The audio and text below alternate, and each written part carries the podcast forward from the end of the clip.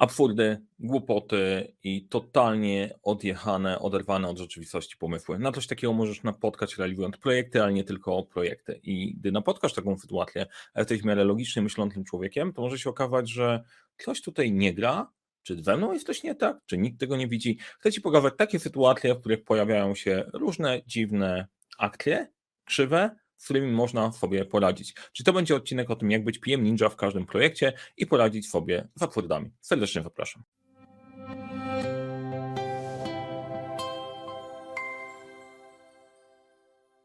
Cześć, nazywam się Mariusz Kapufta. Uczę, jak rozpoczynać i kończyć klefem projekty w świecie, w którym brakuje czasu, brakuje zasobów. Warto nie brakuje problemów, nie pomagam te problemy rozwiązywać. Razem z zespołem Leadership Center pomagamy poradzić sobie z problemami i robimy to w oparciu o metodę 12 pytań z PM. A dzisiejszy odcinek, o, zanim opowiem o dzisiejszym odcinku, jeżeli nie subskrybujesz jeszcze tego kanału, to to jest dobry moment. Warto kliknąć dzwoneczek, bo algorytmy YouTube'a stają się coraz takie bardziej zawężone. Jeżeli nie klikniesz dzwoneczka, to jest spora szansa, że jako mały kanał nie wyświetlą się kolejne treści, a przegapisz dużo treści, więc warto, warto to zrobić. Jak Ci się podoba to, co mówię, daj łapkę w górę, komentarz też mile widziany. Ok, po części YouTube'owej możemy przejść do tematu i do tego, jak być PM Ninja w każdym projekcie i skąd w ogóle ten temat i dlaczego pomysł na PM Ninja i, i, i tak dalej. Z mojej perspektywy, w potrzeby serca, gdy ja zaczynałem pracę jako kierownik projektu, napotykałem na sytuacje, które totalnie mnie stopowały się zastanawiałem, czy ja zwariowałem, czy generalnie coś jest ze mną nie tak, czy ten świat naprawdę powinien działać tak, jak właśnie ktoś to robi, bo okazywało się, że rzeczy były robione bez sensu, nagle ktoś zmienia coś, na to się umówiliśmy, e, ktoś wrzuca pomysł, który powoduje, że to, na co się umówiliśmy pod kątem celu, oddali się o lata, ktoś wymyśla sobie robotę totalnie od czapy, ludzie, których mam w zespole, nagle znikają i ich nie ma, a mieli tam być. Co się w ogóle dzieje? Co jest ze mną nie tak? Czemu, czego mi brakuje, żeby móc sobie z tym poradzić? Zajęło mi trochę, żeby się zorientować, że to nie do końca ze mną było coś nie tak. Bardzo dobrze rozpoznawałem te absurdy i okazywało się, że to było bezsensowne. Tylko ponieważ wydawało mi się, że jestem początkujący, nie do końca wiem, to nie zawsze o wszystkim powiedziałem. Myślałem, że jest może ktoś mądrzejszy ode mnie. okazywało się bardzo często, że tych mądrzejszych wcale tam nie było, tylko po prostu był totalny chaos. I dlatego zająłem się i zarządzaniem projektami, całą metodą i wymyśliłem te 12 pytań po to, żeby znaleźć w miarę prosty punkt. E, zaczepienia, weryfikacji tego, co się dzieje. Okazuje się, że to w miarę działa i dzisiejszy odcinek będzie o tym, że pokażę Wam kilka absurdów, kilka różnych sytuacji, które sobie odnajdziecie pewnie w Waszej rzeczywistości i powiem, jak mniej więcej do nich podejść, jak sobie ją z rzeczywistością połączyć, jak się one łączą z solidnym, prostym podejściem do zarządzania projektami i zdrowym rozsądkiem. To będzie, e, to będzie to. E, zanim jeszcze przejdę do poopowiadania, to kilka rzeczy, bo część może Was sobie zdaje sprawę, część może sobie nie zdawać sprawę, to w reklam na YouTubie na pewno bym nie wyżył. E, jako Leadership Center w naszym zespole robimy dużo rzeczy dla firm. E, dla firm, dla Was, nie, nie dla firm. Jesteśmy człowiekami dla człowieków. To warto, człowieki dla człowieków mają pewne fajne e, rozwiązania od szkoleń, przez audyty, dopasowanie narzędzi projektowych, ale dzisiaj chciałem Wam powiedzieć o webinarach, takich zamkniętych webinarach dla e, firm. Znacie mnie pewnie z webinarów, gdzie przychodzicie sobie indywidualnie, każdy dla siebie i, i opowiadam o różnych ciekawych rzeczach. One cieszą się sporą popularnością. Teraz mówię o dedykowanych webinarach dla zespołów. Jeżeli masz taki pomysł na to, że szukasz czegoś inspirującego, pięknego, ciekawego, w krótkiej formie i treściwej, y, co dotyczy projektów lepszej organizacji pracy, no to w opisie do filmików znajdziesz link do webinarów właśnie. W tym roku tych webinarów pewnie zamierzam robić więcej niż samych szkoleń, e, więc kliknijcie, zobaczcie tam cały zestaw e, zestaw tematów znajdziecie. Jednym z nich jest właśnie jak być PM Ninja w każdym projekcie, gdzie rozszerzam tą koncepcję, o którym dzisiaj będę Wam opowiadał. No i tyle. Jak generalnie klikniecie, zobaczycie, wam się podoba, to jest ok. Jak pomyślisz e, o kimś, komu mogłoby się to przydać w filmie, to jak najbardziej można podzielić się dalej. No i teraz przełączę sobie tylko widok, żebyście widzieli lepiej te obrazki, które pokazuję i popatrzymy sobie trochę na te wyzwania.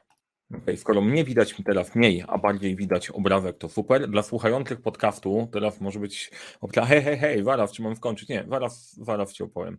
E, opowiem te 12 problemów na przykładzie PM Ninja, na obrazkach, na obrazkach, komiksach, które stworzyłem parę, parę lat temu, opisujących właśnie takie, takie największe e, absurdy. I numer jeden, pierwsze hasło, które warto przypilnować dotyczące samego sensu powołania projektów. Jeżeli coś nie ma sensu, to z czasem sensu nie nabierze jeżeli masz takie poczucie, że to, co robisz jest od czapy, idzie w jakimś złym kierunku, no to jest najprawdopodobniej dobre poczucie, dobre poczucie, że coś jest nie tak, albo nie rozumiesz, że to idzie w dobrym kierunku. I tutaj są dwie opcje. Jedna jest taka, że warto się na chwilę zatrzymać i zastanowić, ok, dlaczego my to w ogóle robimy, dlaczego ten temat jest ważny, jaki problem jest, właściwie rozwiązujemy, jaki ból jest na tapecie.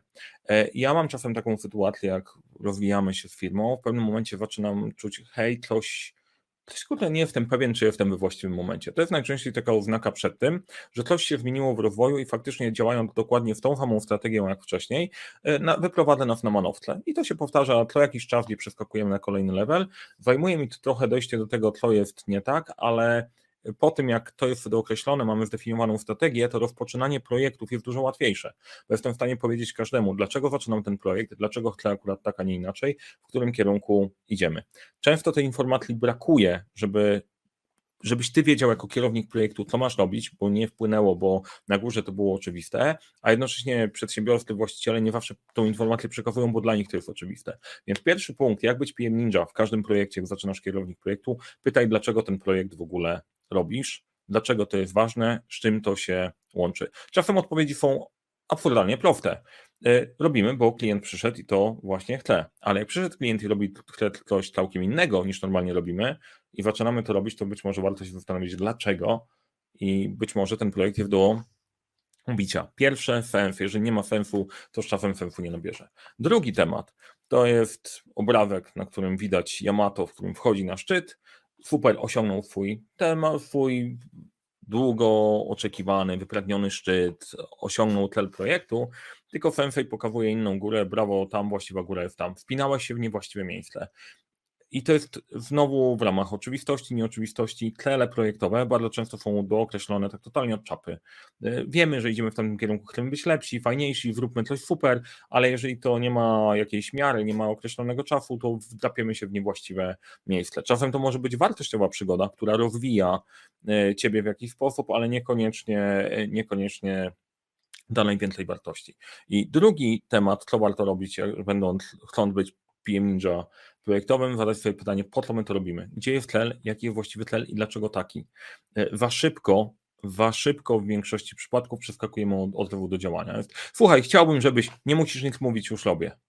E, to może być czasem Warto się zastanowić chociaż chwileczkę, ale też jednocześnie, jeżeli teraz ogląda mnie ktoś, kto ma wyczucie ja mam w tym momencie alergię na słowo zatrzymajmy się i pomyślmy, to jeżeli masz poczucie na zasadzie, że nie chcesz się zatrzymywać i pomyśleć, wszelakie te rzeczy, o których mówię, mają pewną strukturę myślową i wiesz, do, do którego momentu chcesz dojść i kiedy masz właściwą odpowiedź. W przypadku POTLO najprostsza rzecz to jest zdefiniowanie celu w formie SMART, czyli prosty, mierzalny, E, uzgodniony w zespole, realistyczny, e, przy, przypięty do czasu, tymczasowy. I to daje jakiś kierunek, bo jeżeli nie przypominasz sobie tego celu, to może się okazać, że popłyniesz w złą stronę. Dobre ćwiczenie, które warto zrobić, jak już pracujesz na projekcie i czujesz, że się gubisz, niech każdy na kartce napisze, jaki, co uważa, że jest celem projektu. Jeżeli te odpowiedzi są różne, to znaczy, że warto uwpłynić, gdzie idziemy. Numer trzy to jest trochę fucharowy obrazek. Nie? Przyjdzie nas, odwiedzi nas, gość, przy, odwiedzi nas gość z Egiptu i z Jemenu i Yamato myślący sobie, że na talerzu widzi menu i je wie. No, Okej, okay, fuchary się zdarzają. Możecie napisać w komentarzu, jak lubicie i jak nie lubicie, ale to jest trzecie pytanie. Trzecie pytanie dotyczy komunikacji, tego dla kogo my robimy, dla kogo my robimy projekt. Chodzi o kluczowych interferiuszy. Do pewnego momentu e, w organizacji nie ma problemu, żeby się zastanawiać kogo, gdzie i zaangażuje, bo jest, jest ok. Natomiast od, um, łatwo się dogadać. Ekipa siedzi ze sobą w jednym miejscu, pracujecie ze sobą i wszystko, wszystko działa ok. W większych organizacjach, jeżeli pracujesz w większej firmie, albo ta firma ma już kilkanaście osób, które zajmują się różnymi działkami, to może się okazać, że warto się zastanowić, ok, na kogo mój projekt będzie miał wpływ, kto może mieć wpływ na mój projekt, w którym elemencie czasu i warto to pytanie wywalać. Dla kogo ten projekt robię, kto na mój projekt może wpłynąć. Kolejny, e, kolejny punkt to jest sytuacja, w której, e, w której ktoś może, ty się zastanawiasz, czy to jest niebezpieczne, czasem to robimy, to może widzisz tam jakieś ryzyka, może się okazać, że coś się wysypie, ale słyszysz od zaufanego, zaufanego, mniej albo bardziej zaufanej osoby, zaufaj mi, jest ok, możesz się trochę rozerwać, nie? a tymczasem ta droga przypomina przypomina pole minowe i to rozerwanie wcale nie będzie, wcale nie będzie takie fajne. To jest czwarty punkt, na którym się warto zastanowić, to jest po czym poznasz, że projekt zakończył się sukcesem i dlaczego to jest pole minowe. Pole minowe jest tutaj E, takie, że ktoś może ci powiedzieć z tych osób, które mają wpływ na projekt, ale słuchaj, ale nie o to mi chodziło. Nie to jest najważniejsze, inne rzeczy są ważniejsze niż to, co sobie wydaje się. Nie? I nie dość, że jesteś, może jesteś na właściwej górze, ale właziłeś się niewłaściwy sposób, albo coś innego wniknęło, no i wtedy bądź tutaj mądry. I słyszałem właśnie takie story, których zespół się mocno napracował i ktoś mówi, słuchaj, ale bez tego kawałka to to wszystko jest gówno warte. No i sorry, motywacja zespołu, żeby działać, siada. Kolejna rzecz, kolejny temat to jest e, kwestia zakresu, czyli co w tym projekcie tak naprawdę trzeba zrobić, bo tutaj najczęściej jest rozpęd, jeżeli mamy zrobić projekt, to tam nawrzucajmy milion różnych rzeczy. I ten milion różnych rzeczy sprawia, że ten projekt po pierwsze jest ciężki na początku, większość z tego jest niepotrzebna, praktycznie w definitely, a później dochodzą nowe tematy i babrzesz się nie w tym, co jest najistotniejsze, tylko w tym, co jest najmniej istotne. E, I Zaraz sobie będziemy łączyć w kolejnymi, w kolejnymi problemami, to to jest temat, co jest do zrobienia. Oczywiście jest do zrobienia wszystko za darmo i na wczoraj. No jeżeli dostajesz taki temat, że masz wszystko na darmo i za wczoraj, za darmo i na wczoraj, to najprawdopodobniej wpakujesz się w problem, którego, w którego już nie wyjdziesz. Warto pamiętać, że szyb, szybko, tanio, dobrze, w tych trzech elementów trzeba wybrać dwa, i trzeci element dopasować do pozostałych. Będzie szybko i tanio, to na pewno nie będzie dobrze. Szybko i dobrze nie będzie tanio. Warto ustalić priorytety na tych trzech elementach i, e, i tego się trzymać. I ja wiem, że to jest, no, czy ja wiem, czy że to jest oczywiste, czy to jest takie oczywiste dla wszystkich, jest trudne do tego, żeby w praktyce powiedzieć, słuchaj, tego się nie da zrobić tak, znaczy nie, inaczej, wróć. Nie mówimy, że nie da się robić. Mówisz, da się to zrobić w takich, w takich parametrach. Szybko i tanio, albo szybko i dobrze, dajesz opcję. Nie mówisz, że to jest niemożliwe bo wiesz, że się w tym rozjedziemy. I tyle. Da się zrobić wszystko pod warunkiem, że sensem, a że 85% projektów oderwanych od rzeczywistości, to warto się nauczyć tutaj tej zasady. Kolejny case to jest kwestia działania na, e, na czasie, na kiedy coś dowieziemy. No i jak masz ulubioną, ulubioną sytuację, dostajesz zadanie do zrobienia na dziś, pytasz, czy możesz być, może być na jutro i słyszysz, że gdybym chciał jutro, to przyszedłbym jutro. Bardzo dużo takich bardzo dużo ludzi nie planuje swojej pracy i przychodzi wrzucając ci wrzutki zawsze na wczoraj. I pracy na wczoraj nie jesteś w stanie być proaktywny, tylko jesteś zawsze reaktywny.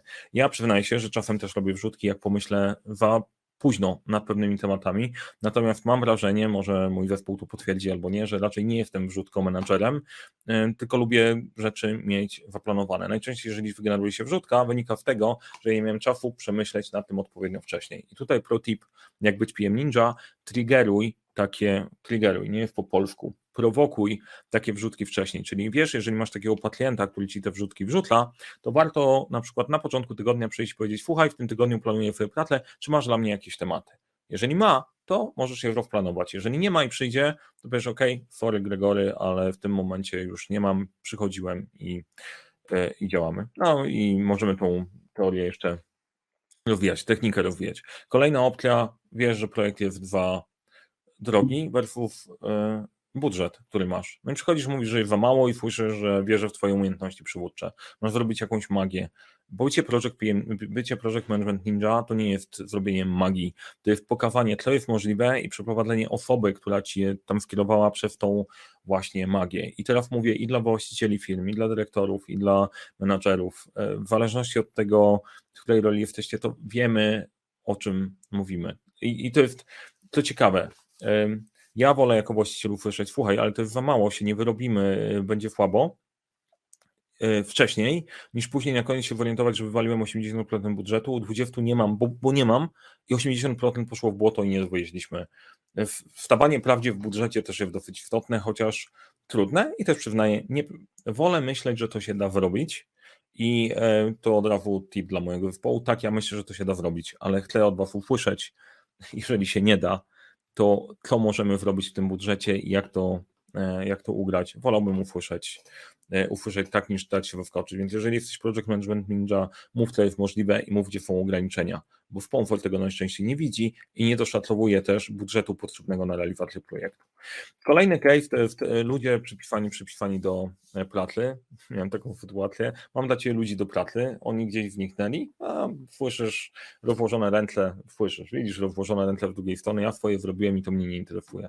Miałem kiedyś taką sytuację, że dostałem człowieka do zespołu, nie ma go, dzwonię do jego menadżera, słuchaj, e, gdzie on jest? No bo nie ma go do połowy dnia, a na urlopie. Ale jak to? Przecież był przypisany do mojego projektu. No wiesz, wy za urlop też płacicie. No i tym sposobem dostałem gościa na urlopie. Nie? Wyobraźcie, wyobrażacie sobie w ogóle taki case, ale co tu się właśnie od dodajcie sobie resztę, nie będę dopikiwał, nie? Więc sytuacja jest taka, że razem ze zrobieniem projektu dostajesz ludzi do pracy, albo warto o nich poprosić. Jak jesteś jednoosobową armią i robisz projekt typu niemieckiego, gdzie od góry do dołu przy zadaniach jesteś wypisany ja, ja, ja, ja, ja, może być, czasem są projekty, czasem popychasz tematy samodzielnie, ale jak dostajesz tych ludzi, no to fajnie, żeby oni tam byli. I tutaj przypilnowanie sobie, że tych menadżerów, którzy dają ci ludzi, dysponentów zasobów, okay, władców marionetek, jakkolwiek byśmy nie określali, e, mają ci dać ludzi. Jeżeli mają ci dać ludzi, możesz o nich poprosić. Jak nie, no to wpłynie na pozostałe elementy. Szybko, tanio, dobrze, coś się wydłuży i coś się zmieni. Nie musisz brać na siebie wszystkiego i w każdym momencie. I tyle. Kolejna kwestia zaangażowania ludzi do zespołu. Nie? No, różnie w tym bywa, bo jeżeli niezależnie od tego, czy jesteś szefem firmy, czy jesteś menadżerem, czy nie jesteś menadżerem, e, różnie potrafi to działać. Ludzie mają najczęściej projekty, są robione on the top of current responsibilities, czyli robią swoją pracę, a E, a później dopiero zajmują się, zajmują się projektami.